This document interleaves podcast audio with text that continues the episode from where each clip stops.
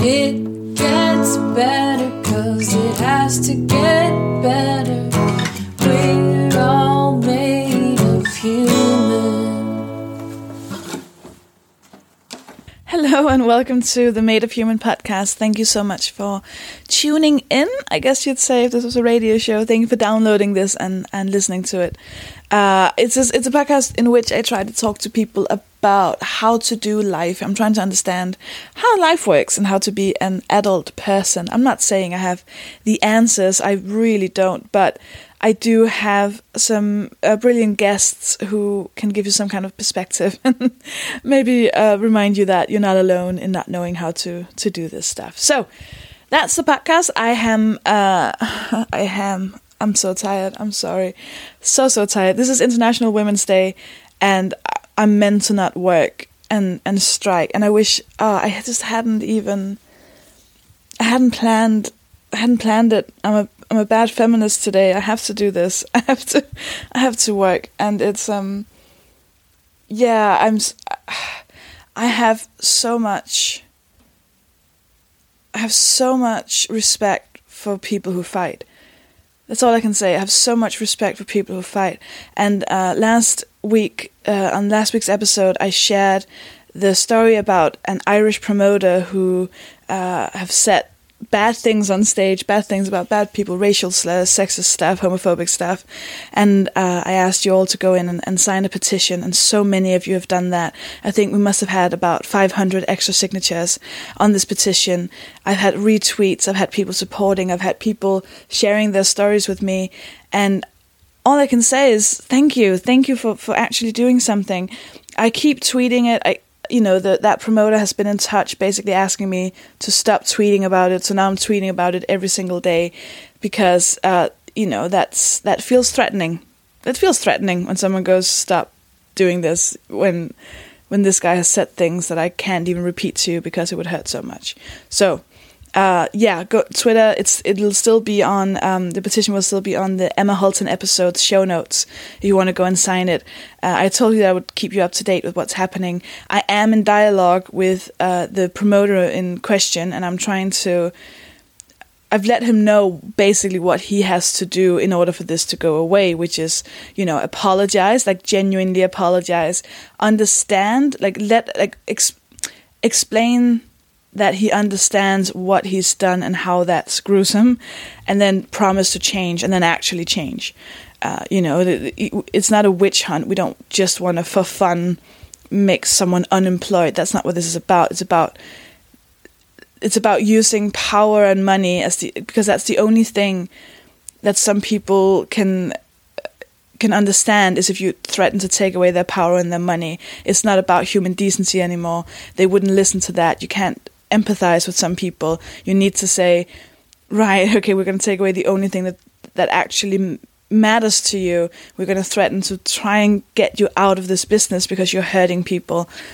And you know, if if you don't learn what you're doing wrong, then I mean, we just can't have we can't have uh, women, gay people, and and uh, people of color feeling unsafe, you know, because it will just end up with a lot of white, straight, cisgendered men who, you know, they can do all the rape jokes they want on stage, and because the promoter and the MC of this gig is one of them as well. So, so that's so that's why I'm uh, I'm grateful for everyone who fights, and I feel bad about being a bad feminist today. So. Okay, I'll quickly run through all this stuff. I'm also I've been I've been crying so much because you people because I've told you about the t-shirts. We have t-shirts now, both with the new logo, uh, which is by Linda Brinkhouse, and uh, the two Susan Calman t-shirts with the Susan Calman uh, hashtags Sophie and Susan in a caravan um, t-shirts. And it's uh, you're sending me photos of you wearing them, and I'm just crying because it's so beautiful and like my face on the t-shirt. Who who knew? I mean, it's incredible, and I'm so touched. And um, so yeah, thank you for sending that. Uh, you can buy the t-shirts on madeofhumanpodcast.com under shop. And uh, oh, I'm so excited! The first time I see someone wearing that in person, I'm gonna explode and and cry and all of that. So. Hmm. So if you want to see me explode and cry, buy a t-shirt and then buy a ticket for my show Shimmer Shatter, which is at the Soho Theatre in May, first week of May. You can buy tickets on sohotheatre.com. If you wear the t-shirt, I'll explode. Uh, I might explode inside of myself because I'm not good at showing emotions, but I will definitely freak out in some capacity. If you want to know about other gigs I'm doing, go to sophiehagen.com forward slash newsletter and I'll tell you all about what I'm doing tour wise, Edinburgh show wise, London shows wise, Denmark shows wise, all of that. So, oh, um, also, I there's a thing called British Podcast Awards, and I think you can go to that and vote for the Mopod, which would obviously be incredible. But I, you know, I'm always I'm asking way too much of you. So, um, you know, if you have a lot of time on your hands, that would be lovely. I would I would cry again, but also I don't want to like push you to do too much stuff. Okay, so the guest this day, the guest in this episode is Gina Yashere, who is my idol. I was scared, I was scared of fucking this up because she's so cool, and I guess that I think that's the first thing I say to her is how cool she is. She's so cool, and um, what you need to know is about after I think forty eight minutes or so, uh, the my recorder stopped, just stopped. Um, and then I we had to use the emergency recording, and I don't think it's too much of a difference. I don't think it'll annoy you too much, but for the last couple of minutes, the sound will be a tiny bit weird. But that's I think I think I've managed to fix it. So that's all you need to know. Uh, and now you know what? Just let yourself be inspired as fuck by one of the strongest people I know uh, and funniest and loveliest. Uh, please enjoy this episode with Gina Yashere. Right, say something. Hello, it's Gina. What's happening, Sophie? That's perfect. I'm good.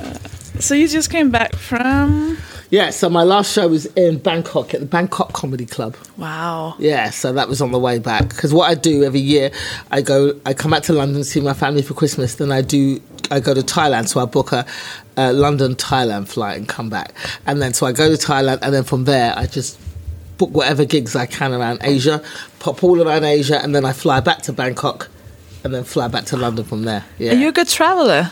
Yeah, I'm Yeah? pretty much of an expert on the whole thing now. I'm Yeah? an expert traveller. I don't, en- I don't enjoy the flight so much. I'm not a big, you know, uh, but I make it as comfortable as I can. Yeah? Yeah. Any tips?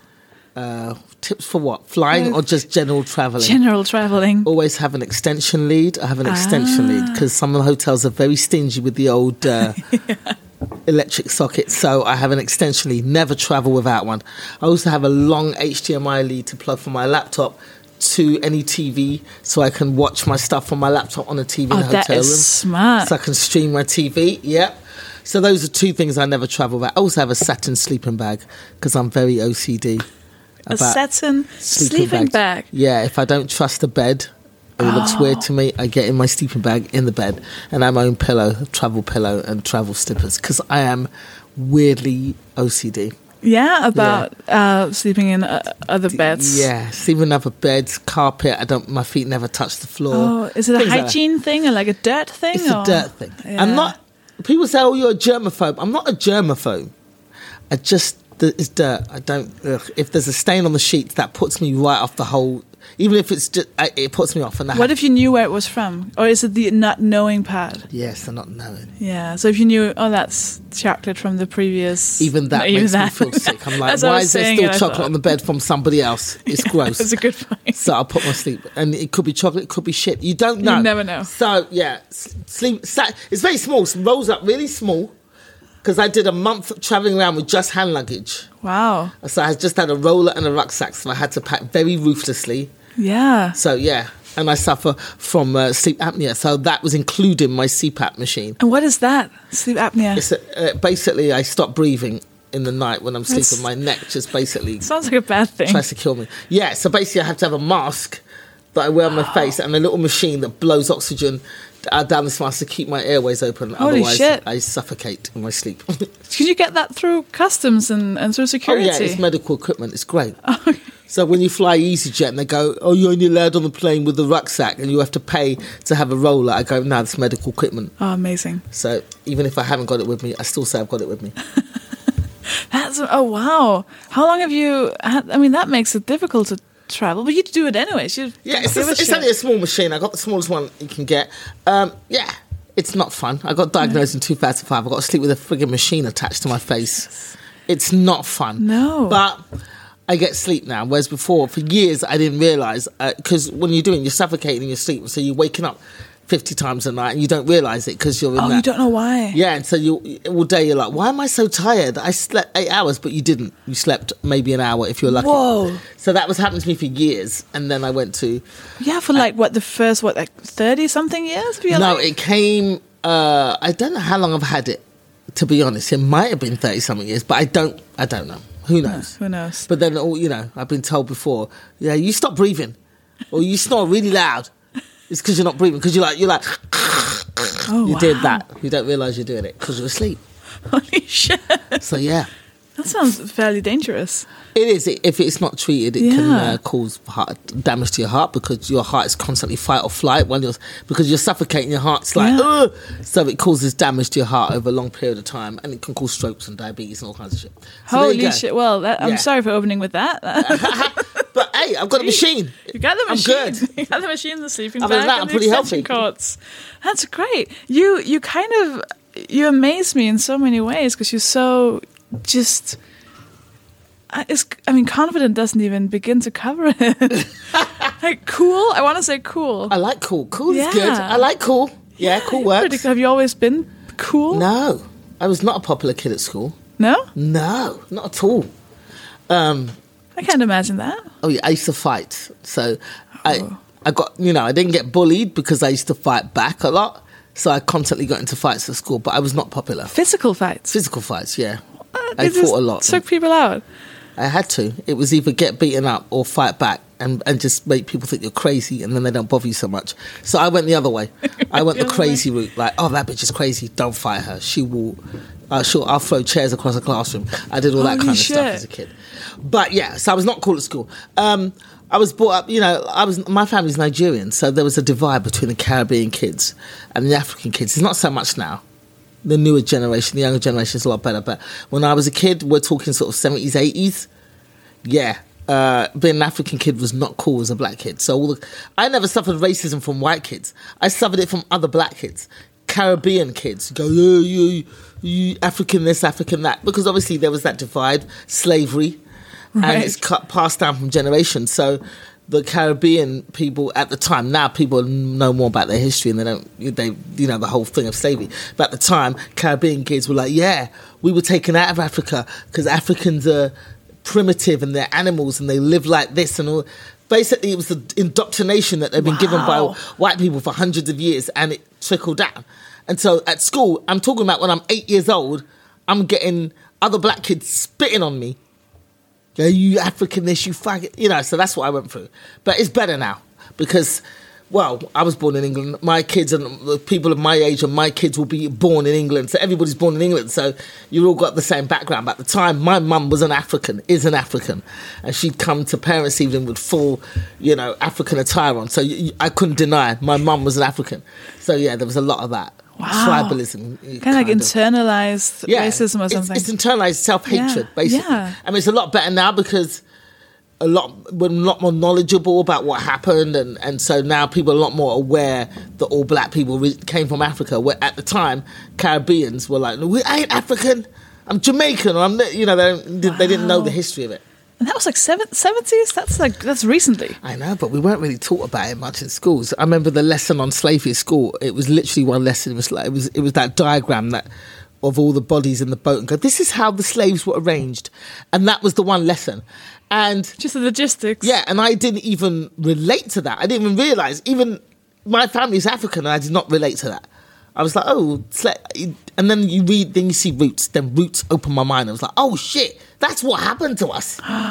But you know, the school lessons it was very much brushed aside. So because of that, that's why you had a lot of kids not knowing their, their full Yeah. history, and I suffered a lot of mistreatment at school. So I'd have a bunch of friends that I'd hang out with, but I was the only African in the group. So if I fell out with one of them, all of them turned on me. So I'd ha- end up having to fight all of them, or none of them talking to me for whatever two weeks until that person decided we were friends again. Then they all talked to me again. It was all that shit.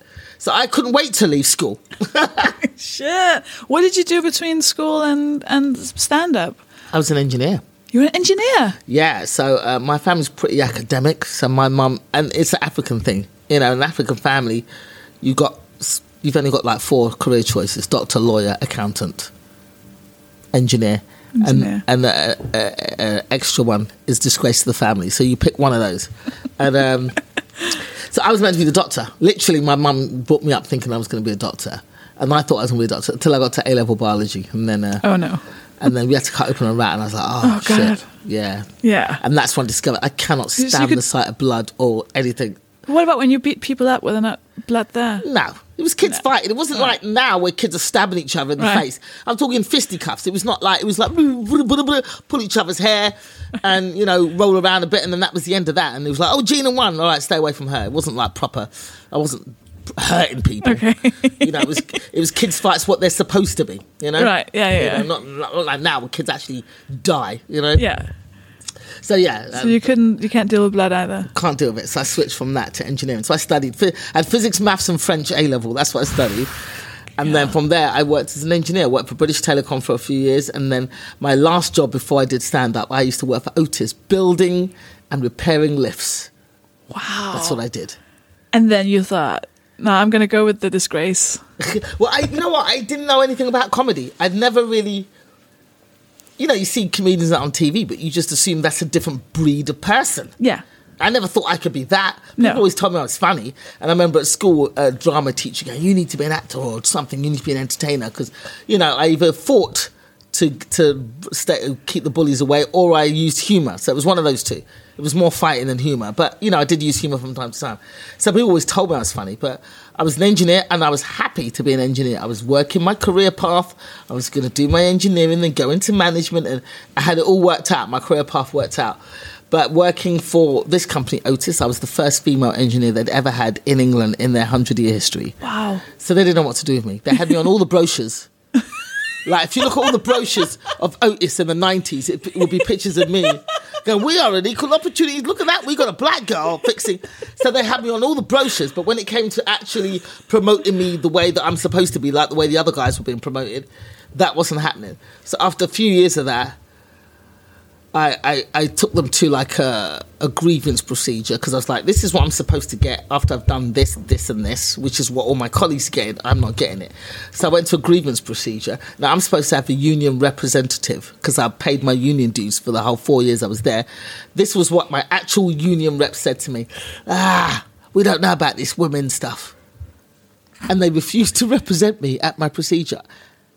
Yeah, my union did when not. was this? This was in 1991, 2, something like that. Jesus. So they refused to represent me. At my, so obviously I went to the grievance procedure by myself and they ruled against me, obviously, because I had no backup. So I sort of potted on in that job for another year or so and then I thought, you know what, fuck it, I'm done with this. You know, I'm done with it.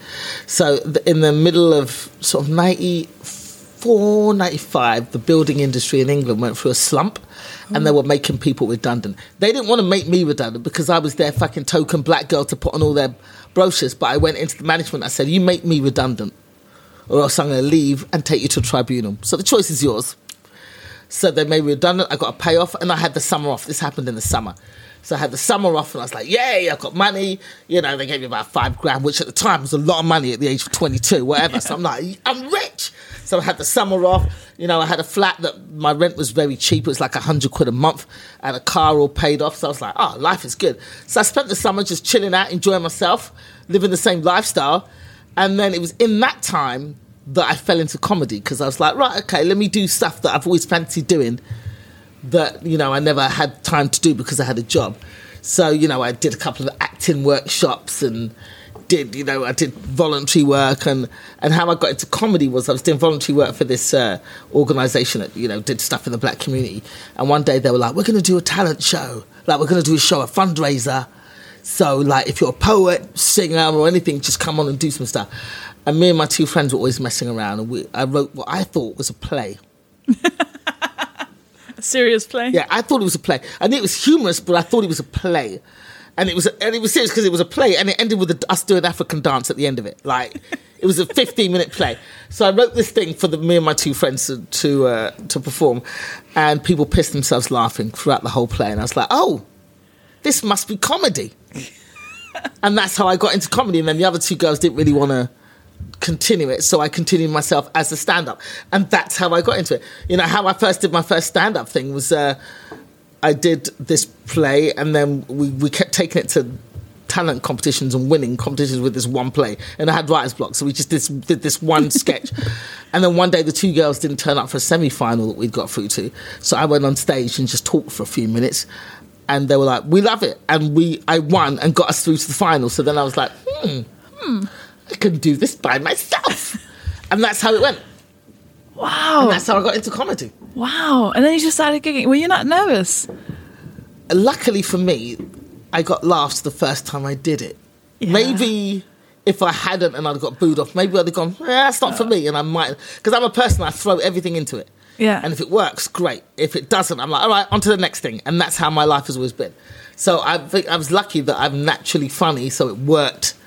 And then I just worked on it and worked on getting better. But yeah, I'd get little five pound gigs here, ten pound gigs here, and I was like, this is good. If I can make sort of fifty quid a week doing this, this is all right. And I just sort of carried on doing that. And yeah, and I was like, well, I'll go back to engineering, you know, in the winter. So I'll enjoy summer for six weeks, six months or whatever. And then in the winter, I'll go back to work, go and get a proper job again. But, you know, that never happened. That, was like never happened. 21 years ago. Holy shit. When was the first time in comedy that you felt like, oh, this isn't just, you know, this is no longer just an upgoing spiral of good things?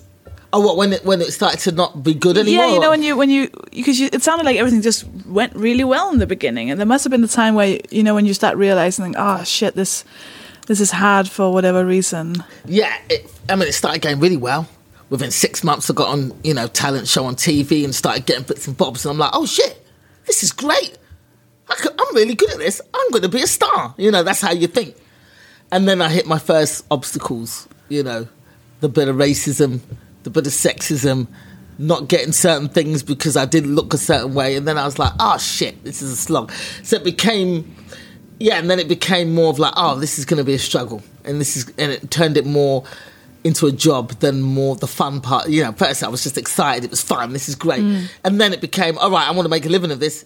And now I want to be successful, you know? When I first started out, it was like, it was just, you know, whatever, whatever happens, happens. This is awesome. And then it was like, then it kicked in. All right, this is serious. This is what I'm going to do for a living. I need to be really good at this. And I'm an engineer, so I think like an engineer. So I'm like, right, so if I do this for a certain number of years and get this good, I should get this TV show. And then after I get this TV show, I should go on to this. So that's how I worked it out. And it obviously didn't work out that way. Well, had you uh, was that because you hadn't taken sexism and racism and stuff into account? I hadn't taken that into Yeah.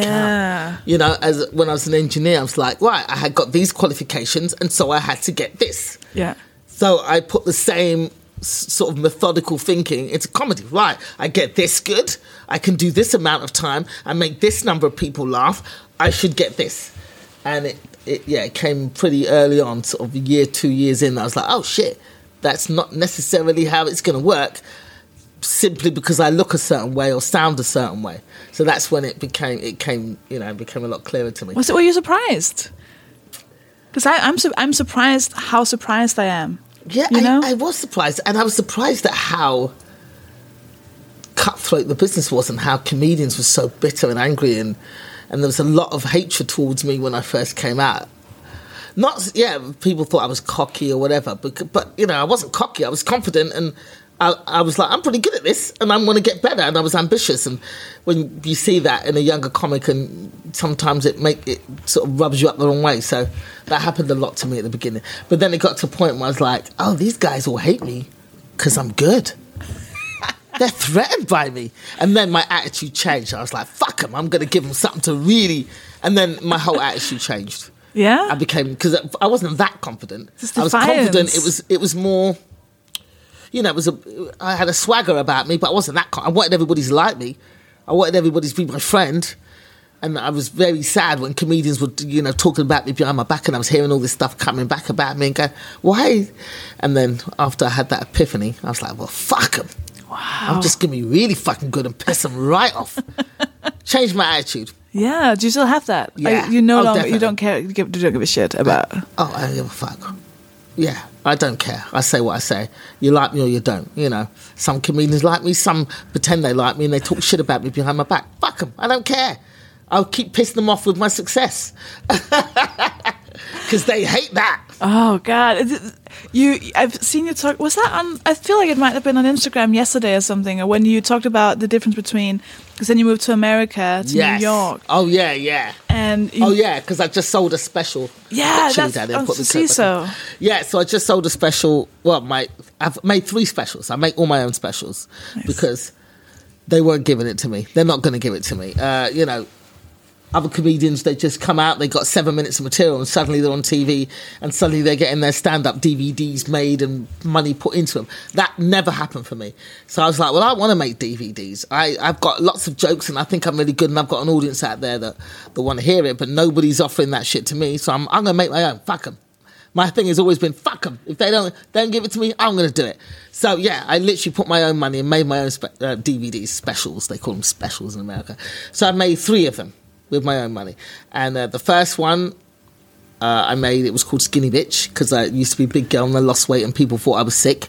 So you know, and I sold that one to Showtime in the U- US, which is big. The second one, I've got a distribution bill all over. It's already on. It's on Sirius. I get nice checks every month from Sirius X. Is it Sirius? Anyway, you know the digital radio. yeah, yeah. So I sold that to them. The third one I've just sold to Seeso TV, which is a new uh, online channel which is kind of going up against Netflix, except they only have comedy. All they do is comedy. So they just bought my third special. So I, I was on Instagram and uh, putting clips of the new special because it launched yesterday. And I was talking about how I've only been in America less than 10 years and I've sold three stand up specials in America. And in England, I'm way more famous than I ever, I, way more famous than I am in America. And yet, I've never had any of my stand up DVDs or specials on any TV channel anywhere in England. What does that tell you? You know, what does that tell you? Mm. Do you think there's a? I don't know if there must be a, an equivalent. We have a thing in Denmark or in Scandinavia called Jantelov, mm-hmm. which means like the law of Jante, which is based on a book, and it's ten rules about. It's kind of hard to explain, but it's kind of ten rules, and they are: uh, don't think you're better than anyone else. Don't think we need to listen to you more than we need to listen to anyone else. Don't think that you're more important than anyone else. Don't think you're special. It's all these rules that we kind of put into everyone in Scandinavia, where you know you we don't tell kids you could be president. We'd go, yeah, but maybe you just need to do a little whatever. Really? And I feel like there's a bit of that in in that like humbleness, or like a, uh, you kind of have to be a bit humble in uh, in at least in the UK as well. You don't you don't really, It's fake though. yeah. I hate it when I hear comedians who've made it big go, oh, I don't know, I must have been in the right place at the right time. It just, I'm like, fuck off. You worked your ass off, you're super ambitious, and, and that's how you got. Just say it. You worked hard for it, you wanted it, and that's why you have it. Don't fucking put that. I hate that fake humility thing. Yeah. So, Yeah. yeah, I'm not into that at all. But you feel like it's a thing, right? If you get Yeah. reactions from being the opposite of that, Yeah. I mean, people they're terrified of that. Yeah, exactly. And that's why America's a better home for me because everybody's like, yeah, we can do it. This is it. Yeah, I want it and I'm having it. And that's always been, I'm, I'm kind of gung ho, you know, and that's always been my attitude. I'm like, yeah, I feel I'm good at what I do. I think I'm fucking great at what I do. So yeah, I feel like I should be as getting. As, that's the thing. That's the, the the problem. I've got to stop comparing myself. I've learned over the years to stop comparing myself to other people. Just going, hold on a minute. How did? But it's frustrating sometimes when you mm. see people getting on. And you're like, come on. He got on because his dad's this person, or he mm. got on because he's white and middle class, and that's the only thing. He's not any funnier than me, and that irritates the fuck out of me. But I've learned to let that go. I've learned to let it go and just follow my path. Yeah. Yeah. How do you learn that? Because I know that's a lot, that's something that a lot of people struggle with. Yeah. Uh, you just have to keep reminding yourself, hold on. Every time I go, fuck, why is that? hap- Why has she got that away? Then I go, hold on a minute, Gina. You've made a great living for 20 years doing something you absolutely love doing. Not many people can do that. Most people spend 40 odd years working in jobs that they don't enjoy or they hate just to earn money to put food on the table. I travel around the world talking shit for money, and I love doing it. I love waking up in the morning.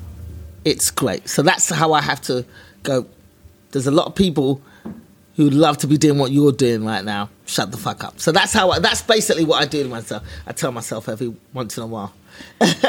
Do you feel like you're, the way you approach comedy is that? Do you approach life in the same way, or you, is comedy the place where you're like everything's going right? No, I pr- approach life pretty much the same way. I go for it. If I'm into something or somebody, I go for it. Then when it's over, I'm like, oh, all right then. Oh, that's sad. All right, next.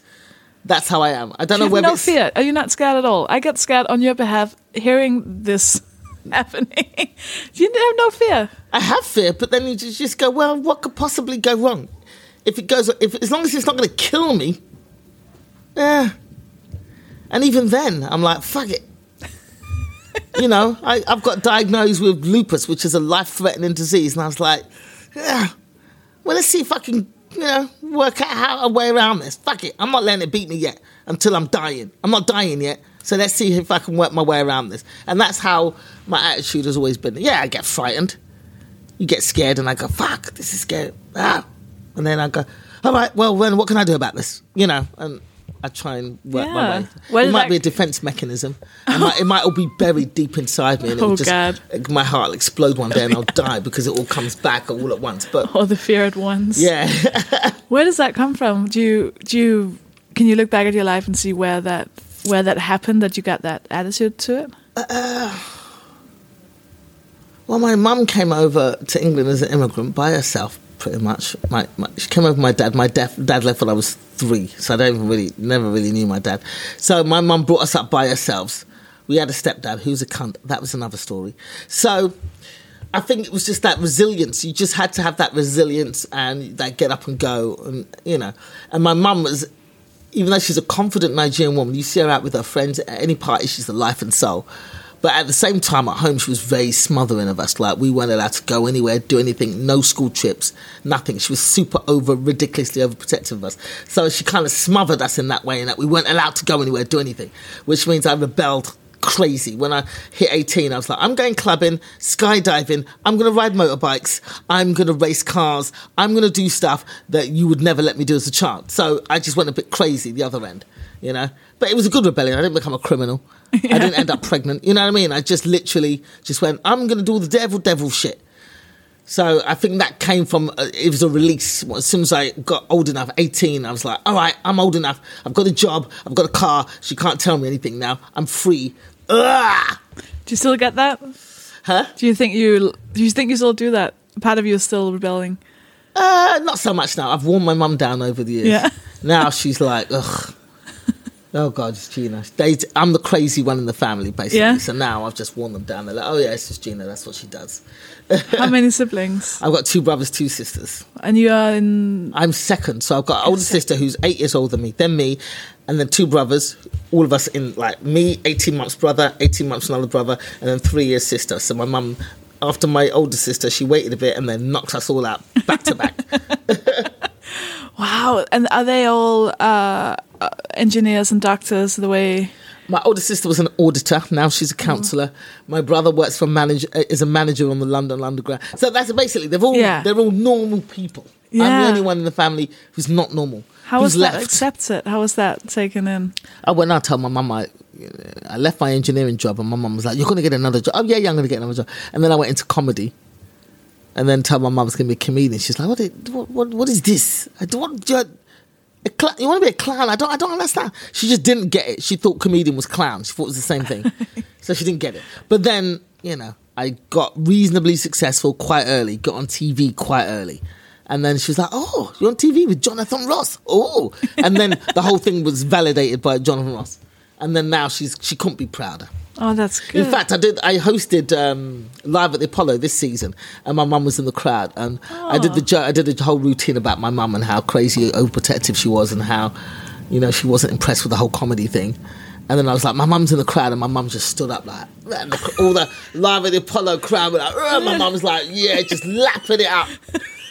You gotta watch it; it's hilarious. I'm like, all right, mum, you can sit down. Sit down, mum. She's like, yes, I am the one. Yes, it is me. And uh, I was hoping that the BBC would leave it in, and they did, which was great. Oh. Yeah, they left it in. It's That's so amazing. funny. You've got to watch it. It's hilarious. I'd love to. Is that on um, YouTube, Facebook? Or Well, you yeah, it should be on We can't see and- Seeso here, can Yeah, we? they. Uh, but that's live at the Apollo. That's here. Oh yes. BBC Oh, Two, yeah. Oh yeah, yeah. Oh, that, oh yeah. That'll It be on, on. la- YouTube. it was on last week.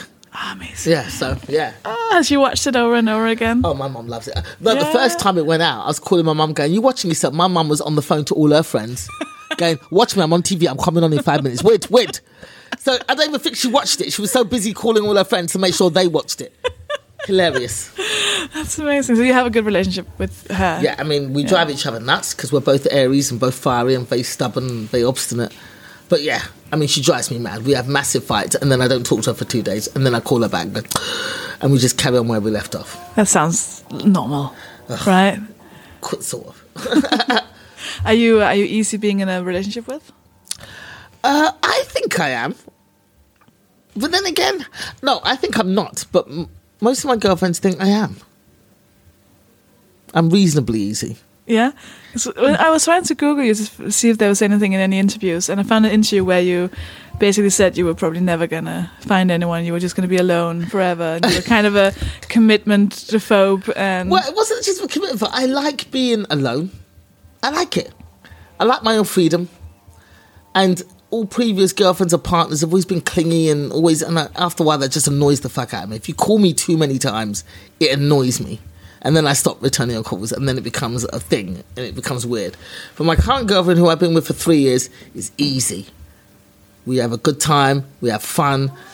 When we're away, she's not too busy. She doesn't stalk me too much, you know. and she has her own life and her own friends and her own interests, which is great. So that's working well so far. Fingers crossed. It's been three and a half years. It's good. she's lovely. She's great. Oh, I met her in Rotterdam. yes, you did. You did meet her in Rotterdam. she's That's right. great. So we have a good time. We're fun, and there's no, it's no clingy. There's no weirdness. So this could be the one. Oh, fingers crossed. Yeah, I think it is. Because in the interview, you said that you would never, if you ever ended up with anyone, you'd have to have, uh, you could never live together. You'd have to have a house next to each other. Yeah, Would you live together? we do. And how's that going? It's going really well. Yeah. When I first moved in with her, I did not want to. Because basically, I met her. I was living in Los Angeles when I met her. She lives in New York.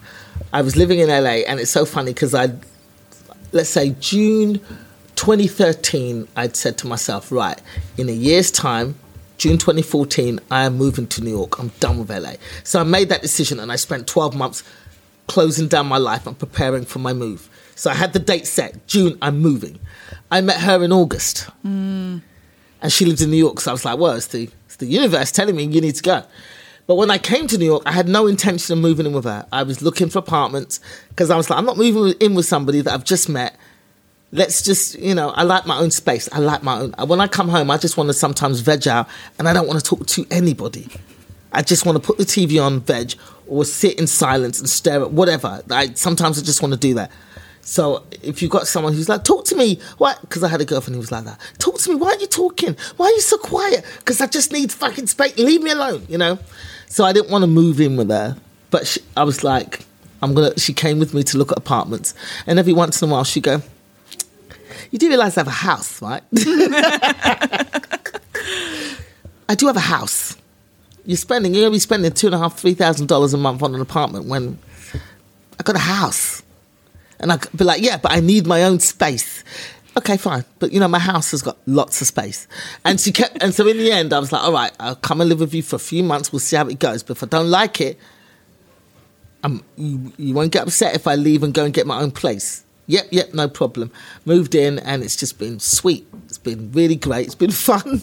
We get on really well. We live together really well. It's been awesome. That's amazing. Yeah. Did you see that happen? Like when you when you were a, a what like a child, a, a punchy punchy child. they were punchy. I just Oh, fought sorry. back. Yeah, I didn't were- start fights. okay. I just ended them. It's different. Okay. I got picked on.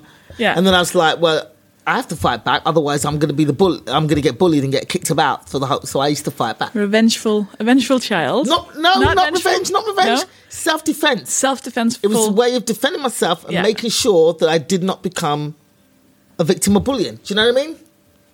I didn't want to. How how long does that happen? Does that I ima- in my head you, you punch back once and then they're like, okay, we'll leave you alone forever. But they just that's not how it works. No. Oh really? It, it, I had to take a few fights. Yeah. Not all the time, but I took a few. Then then I got the I got the reputation of being a nutter, Ah. and then it's stopped. One fight, uh, two, three. Once I beat up four people, and beat up some of the toughest girls, then they go, "All right, she's not one to be messed with," and it's cool. So when I fell out with my friends and they stopped talking to me, they didn't fight me; they just ignore me. Ooh, is that not worse in some ways? I got used to it. Yeah. That's where my resilience comes from. And it's so funny because now all those girls turn up at all my shows. They're my biggest fans. my biggest fans. And I go, Don't you remember when you used to call me names? Oh, yeah, but we were kids, Gina. I'm like, mm, Yeah, that's. Uh, Were you were you good at being alone before that period of time, or did that come from that period of time? Um, I think it came from it. 'cause, uh, you know, at home I was never alone. I got two brothers, two sisters. We had a house full of people. But uh, yeah, at school, you know, you learnt to be self sufficient because you Yeah. never knew who to trust and when they were going to turn Yeah. against you. So I had to learn to manage on my own at school. So that, yeah, And then you realize it's actually quite nice being yeah. alone. Yeah. And now I'm like, but I do like my own space. I like it. yeah. You know, I don't feel lonely when I'm on my own. Like even sometimes when I'm traveling for months, people go, "That doesn't get lonely." I'm like, no, it's great. Sometimes I'll just, I can go and if I just want to veg out in the hotel room all day and do nothing but watch Netflix, I can with nobody saying we should do this. Why don't we go and do? It's fucking great. It's the best. I love it. yeah.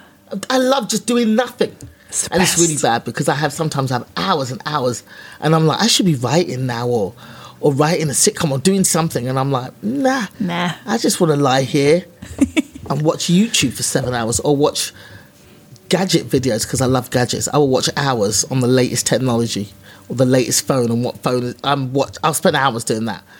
I love that. I spent I had a seven day holiday alone, and I thought, oh, by day four I'll be really bored. Nope, never. I could have I could have lived there forever. Just never left my hotel room. I love that. Yeah, it's the best. It is. It's great. So luckily I've got a girlfriend who understands. Yeah, that's pretty cool. So are you? I guess you must be an introvert. Yeah, it's weird, isn't it? I'm an introvert extrovert. When I'm out and about, I'm the life and soul of the party, and I have a good time. But not always. I can be at a party and, like, you know, because you're a comedian, people expect you to be entertained all the time. Sometimes I just like to sit back and let my friends Yeah, do it. And then people are like, "Are you all right?" I'm like, "I'm fine. I'm just, I'm chilling." yeah. I don't always want to be. I hate comedians who are on all the time. It, I find it terrifying. unbearable. Yeah. Unbearable. Isn't that a lot in the in the states though? The, the few times when I was in Montreal, I felt like all the comedians were very on all the time because they had to impress. Because they're in Montreal. All right, They're okay. so desperate to be, you know. Whereas that's people like terrifying. us have been to Montreal loads of times. I'm like, "Ugh, I don't give a fuck. While they're all downstairs in the hotel bar, you know, I'm schmoozing. I'm up in my room. I'm on Instagram going, I'm in my room. They're all downstairs getting pissed. I'm going to bed. Night. just don't care. You know, I've had so many disappointments over the years. I'm just like, I don't care anymore. yeah, I'm not out here to impress people. If they like what I like, they will like what I do. Then they like what I, what I do. But you know, trying to kiss ass, I can't do the whole. Sh- I'm not good at schmoozing. oh god, it's the worst, isn't it? I hate schmoozing. Oh, God. I, And- yeah. I've got managers who are good at that. So I go. I've got a manager Jody in America, and I go, Jody, go, go schmooze, go do your thing. I'll be in my room. yeah, You know, it's the worst because you kind of have to pretend. Isn't I that the can't whole pretend thing? to talk to people. I'm not interested in talking to. I can't do it. The the it becomes awkwardly silent. I go. "Hmm." Ah, I find it difficult. yeah, I, I- you know, I can't pretend. It's, I find it difficult. So yeah, I won't do it. So and also because you've gone all in on being you, because that's what you do. And Yeah. then why would you suddenly? I mean, that, we, we, I couldn't imagine you being different. I just can't do it. No, I can't do it. I don't think you should. Neither do I. I Right. refuse. I know, but my agents are getting pissed off with me as well. They keep sending me for auditions for things, and I, I just don't turn up. I was just like, I don't want to do it. Or they send me, "Can you put yourself on tape for this?" And I go, oh. no. "That's the worst. I hate auditioning. I don't care about acting. I don't. It's a terrible thing. I don't give a fuck. I just want to do this and make millions doing this, so I can have the freedom to just do chunks of shows and then spend four months just sitting on a beach or whatever, or Yeah. just sitting on a, you know." I don't care about being in a movie or being a movie star, being super famous. I, I don't care. I saw you said in an interview, and I'm not sure. I think it must have been a few years ago, where you said that there were room for two kinds of women. You could look either like Beyonce Yeah. or Precious. I don't know how old that interview was, but is that still do you still find that's the case when you do eventually have to go to an audition every once in a while? Yeah, it's you know, I mean, it's getting better because now they're getting using more lesbian characters on TV. They got the token lesbian stuff, so I'm starting to get lesbian things, which is fine because I look like one, so it's great. At least I don't have to go and try and go up for these roles where everybody's in high heels and weaves, and I'm like, this is not me at all. Oh, God. And I can't do an American accent. I refuse to do an American Oh accent. God, yeah. I can't do it, but in a way, I've kind of got a block against it because I'm like, fuck them. Ricky Gervais doesn't have to do a fucking American accent. Russell Brand doesn't have to do an American accent. Why the fuck do I? I want to just be me Yeah. because I'm not an actor. I am Yeah. me. I'm a character in myself. Let me just play myself. But obviously, I have agents and they they, they send me stuff, and I, I, you know, I try and pretend that I'm interested and go, ah, no, this one, this role's not for me. Then most of the time, I've not even looked at the script. just I'm not interested. I went to one audition in, in LA and she kept saying I had to play an American and I kept saying I can't I can't I just really can't. And she kept saying just try. And I was sitting there for 10 minutes going water. Oh. wa- water. Water. Uh-huh. I promise I can learn water. And she was like it's not gonna I, I don't think it's gonna work. I hate it. it's the, oh, it's the worst. I don't want to be an American. But also, you're sitting in that that audition place with all these very nervous people who this is their whole life, and maybe this is the one they get this part, and you just kind of feel like a bit of a like, ah, I don't. This isn't. Give it to one of them. They Yeah, really, just- really want yeah, this. I just don't give a shit. So I don't, and I don't like auditions because I feel I don't feel confident at all in auditions. I hate them so much because I know I can't do an American accent. I've Mm. never had an acting lesson in my life. I'm just not interested in it. So I'm like, these are actors. I'm not an actor. And I bet you also you want to be. Wouldn't you? I feel like you'd prefer for a casting director, whatever they're called, to come to one of your shows and go, "That's her. I want that." Yeah, and just write a part based around my character, so I can just be Yeah. myself. Yeah. which is what they do for Russell Brand and Ricky Yeah. Gervais and people like that. I want someone to do that for me. I don't want to go in and try and be somebody else. I'm a mad character and an individual character as I am. Fucking put me as I am in any sitcom. I'll steal every scene. Do you Yeah. not want to write something then, or do you I just have want to actually, do? I yeah. have actually uh, done a treatment for a sitcom, basic, kind of uh, loosely based on my life as a comedian who's reasonably well known in England, and then goes to America, and nobody knows who the fuck I am because I'm the only person that's done it this way. If you look at all the other comedians that have gone to America, they've all gone with that stardom already in England. So Yeah. come, Eddie Izzard went to America already as a star in England, so he had all that backing. Russell Brand, same thing. Ricky Gervais, same thing.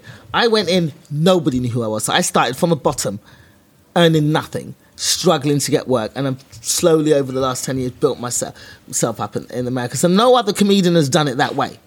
So I've, I've sort of written a treatment for sitcom based on that, where I've come over and nobody knows me, and I'm living in a shit flat. I mean, I, you know, Yeah, yeah, yeah. living in a shit flat with roommates, which I never did. I'm OCD, never did that. But you know, just doing the whole. I've come to America for the dream, and it started off shit. And Yeah. I'm working my way.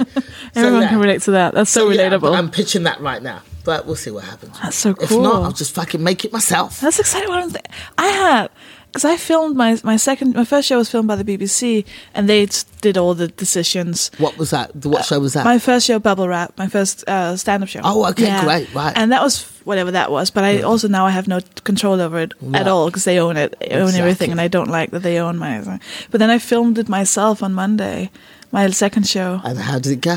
Doesn't I that, think it went. I mean, it went well doesn't that feel good when it you feels ex- it, I feel like I've I felt like it sounds so stupid. I felt like that was the day I became an adult because all of a sudden I could say to people, "No, you film this instead. And I want to do this, and this song has to be used by this song," and they just did it. I was like, "Holy shit! This is the first is time good, I've done it? something, and I own it, and it's mine, and It's oh yours. my god, And it's a great feeling because then you can now sell it onto them. Yeah. And license it to them.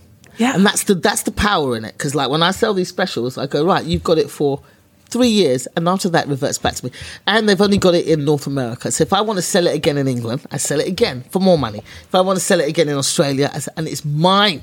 I Yeah. own all the rights. Yeah. A lot of comedians don't know the power of owning your own material. oh my god, never sign it away, Yeah. never." Yeah. Oh my god, it's such a it's such a powerful feeling. Even sitting in the room with the editor going, "No, that camera, do go to that one, cut the joke kit."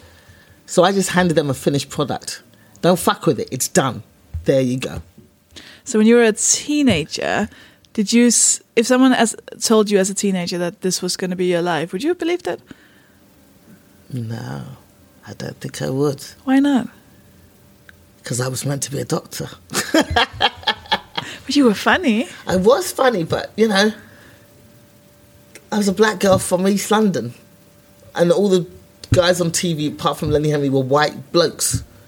So you never think you're going to be one of those. I just ne- it, ne- I never even considered it, and even when I started doing comedy, I still didn't consider it until I got on TV. Then I was like, oh shit, oh, this is how it's done. Oh, oh, well then I can do this, and then it changed, you know.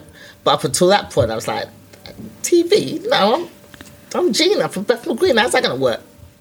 Do you ever consider how many other Ginas from Bethnal Green see you on TV and go, "Oh, I can do that"? Oh yeah, definitely. I mean, a lot of the young black com- comics now coming up. Uh, there, I can see. Let's say my influences, stroke material. but you know, that's what happens when you're a trendsetter. You start. You know, you kick open the door. Other people are gonna. You can't. You, they're gonna come through the door behind you. That's how it works. So yeah, quite I know there's a lot of people comics that have gone. Oh yeah, I used to watch you. Yeah, I'm like, oh, yeah, right, shut up. Make him feel old. Uh, the the previous person I talked to today, he said, uh, "Who's coming in after me?" And I said, "Oh, it's Tia Yashere," and he went.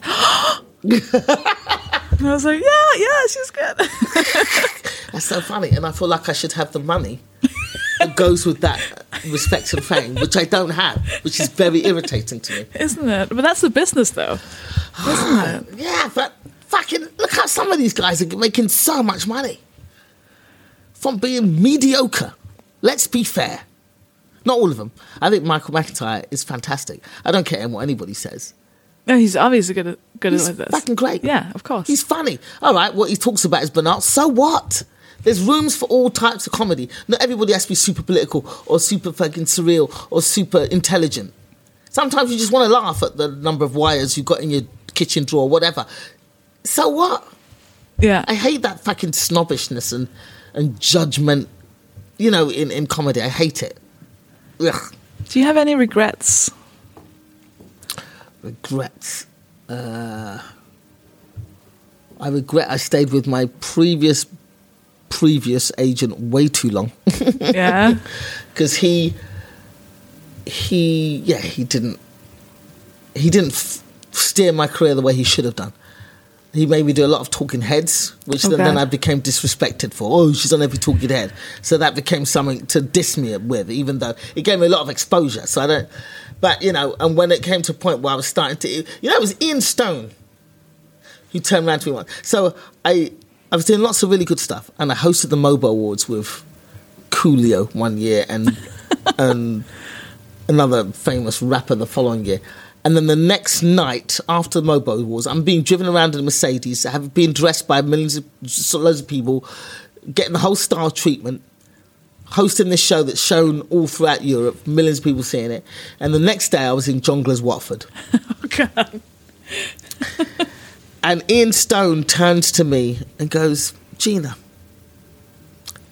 no disrespect, but what the fuck are you doing here? I never forget that conversation. I hope Ian Stone remembers that conversation. Because what the fuck are you doing here? And I remember thinking, "Yeah, what am I doing here?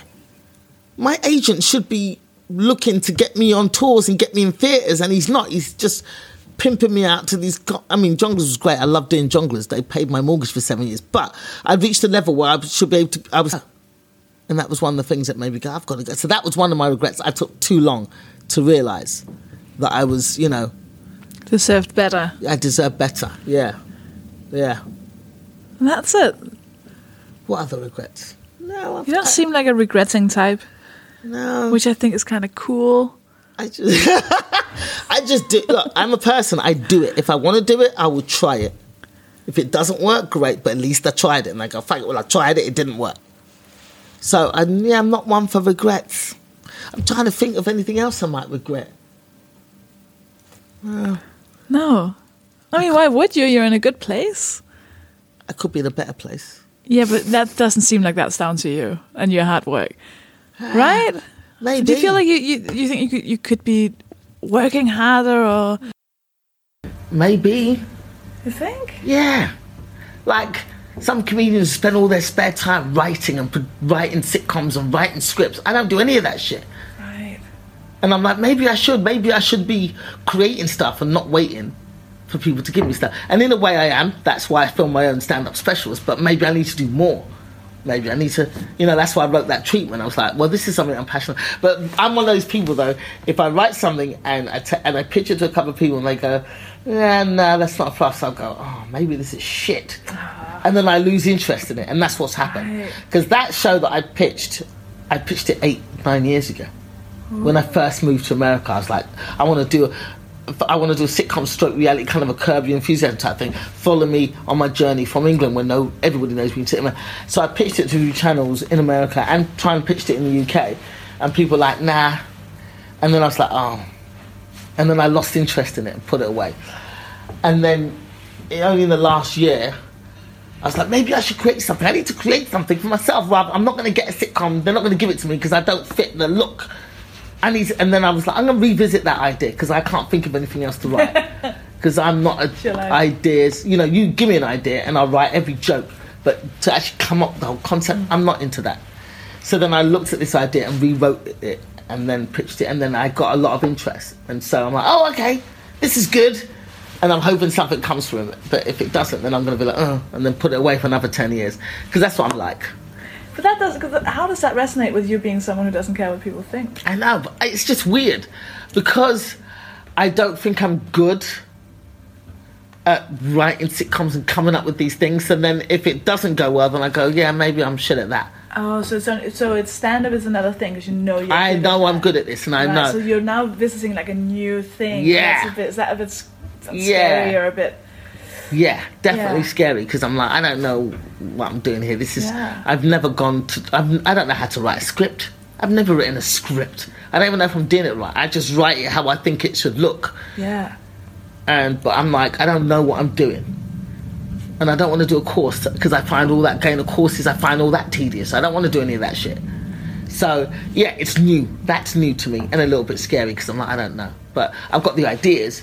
So, you know, if a channel was to pick it up, I go, right, now I need writers because I don't want to sit and write this whole thing because I've got a very short attention span. My stand up doesn't come from me sitting in a room writing, it comes from me just being on stage and having an idea and saying it. And if it gets a laugh, I go, great. And then I do it again the next night. I can't sit in a room. I've got, yeah, no. So that's the scary part. Trying different things that pertains to my career, that's scary. So yeah, the whole script and writing things and creating projects. And, yeah, I still don't know the difference between a producer and a director. I have no. What, and a promoter either? I, I have no idea. I just it, it that stuff doesn't interest me. Yeah. And I feel like I should be interested, so I, I should know the stuff, but I don't. I'm like, if I could just make my living just going on stage and telling jokes, that's all I would do. yeah. So that's scary. You know, stuff like that. What if? So I always ask the same question at the end of all, all the podcasts. Okay. So we're back in the in the room where you were born, right? Mm, You have- You you you just came came out, teeny tiny Gina, Right. And you was terrified because that's what babies are, because there's lights and sounds, and they were just in the womb, and it's all very scary. And you know what's going to happen in the next many years of this baby's life, so you get to say something to the scared little Ah. baby about the. It it doesn't have to be a. You don't have to change anything about your life, but maybe you just want to tell the baby something that it would like to know because you know what's all everything it's gonna uh, it's gonna experience. So what would you say to little baby you? Oh, that's a hard one. Uh, you're to be okay. Uh, just follow your instincts and your guts, and it will lead you in the right direction. Just, and have fun. Just enjoy yourself. That's it. Just do what you enjoy. Follow your gut, and don't let anybody ever tell you that you're not good enough. That's beautiful. Yeah, That's good. that's pretty good, right? You still need to be told that. Oh, yeah, definitely. Doesn't everybody? Yeah. think I know so. I have this outward shell of super confidence, but I'm not always super confident. I'm confident in certain aspects of my life. Stand up comedy, you can't tell me shit. I know I'm good at this. I know. But everything else, it's up for grabs. Even relationships, I'm not super confident. All the girlfriends I've had, most of them have uh, uh, approached me. I'm not that confident. Not at all. So there you go. Thank you so much. Where can we? Uh, where can people go and see what you're doing? My website, ginayashere.com. G I N A Y A S H E R E.com. So everything's there. My calendar's there, links to all my stuff. And yes, you can follow me on Instagram, Twitter, Facebook, and you just type Gina Yashere. I keep it very simple. Just type my name in. I will come up. Amazing. Thank you so so much. Thank you, Sophie. you.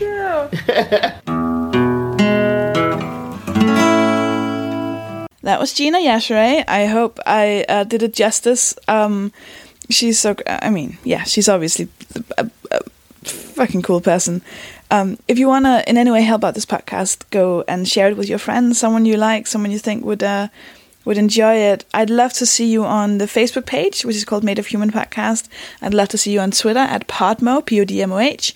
Obviously, five star review on iTunes if you haven't done that already. I'm uh, I'm gathering my favorite iTunes quotes on the new website madeofhumanpodcast.com. And uh, just, I have some of my favorites in there. You can go and test uh, and check them out under testimonies. I think I've called them testimonials.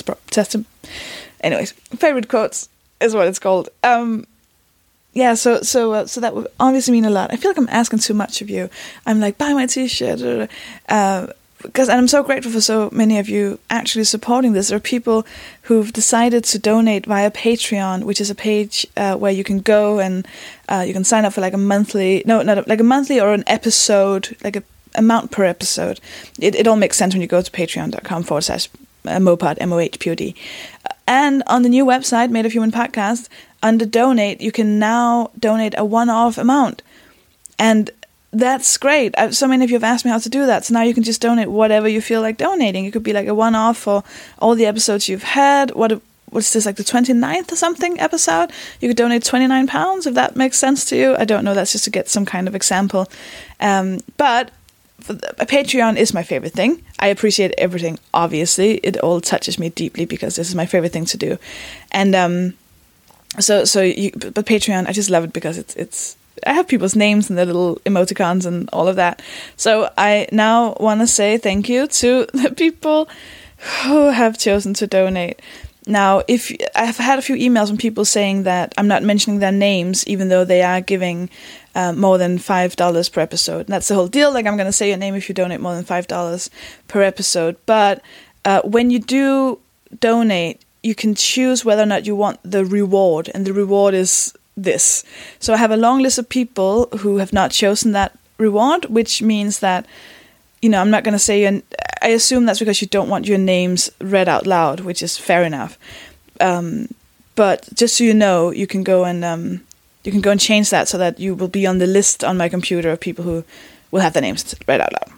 Which I'm not sure if you want to, because get this, I'm about to do it now, and it is painful. Okay, okay.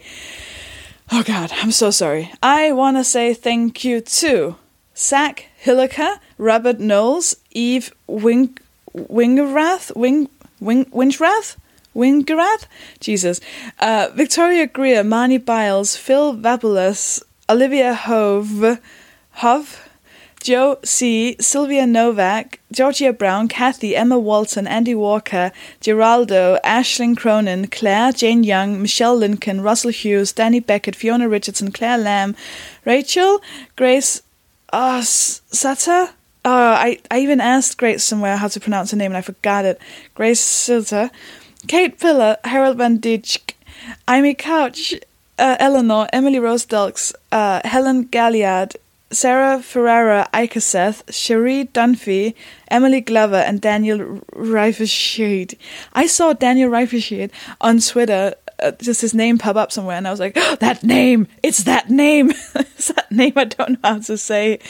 Um, and then I know uh, uh, Joe Green as well. Uh, Joe Green was on the, the other list, but but um, but wrote me and and uh, and said that I hadn't hadn't set the name, so I have set that now. But do go in and change it because I don't I can't remember all these things. I'm sorry for, for butchering all of your names. I think you have lovely names, but you know seriously, can you all just be called like Emma Smith or something that would make everything so much easier. Uh, yeah, so I mean, thank you for for listening to this. Thank you for helping. You've done. Oh, I mean, so I feel like you're doing way more for me than I'm doing for you. And if there's anything I can do to pay you back, let me know. I uh, I I just want to you know I just want to keep making this good and I don't want to disappoint you. So, thank you for listening. Thank you to Bailey Leonard for my jingle, to Linda Brinkhouse for my logo, and to Phoenix Artists Club and Peter Dunbar for letting me record episodes there. Thank you so, so much. I will speak to you next week and have a wonderful International Women's Day. Yay!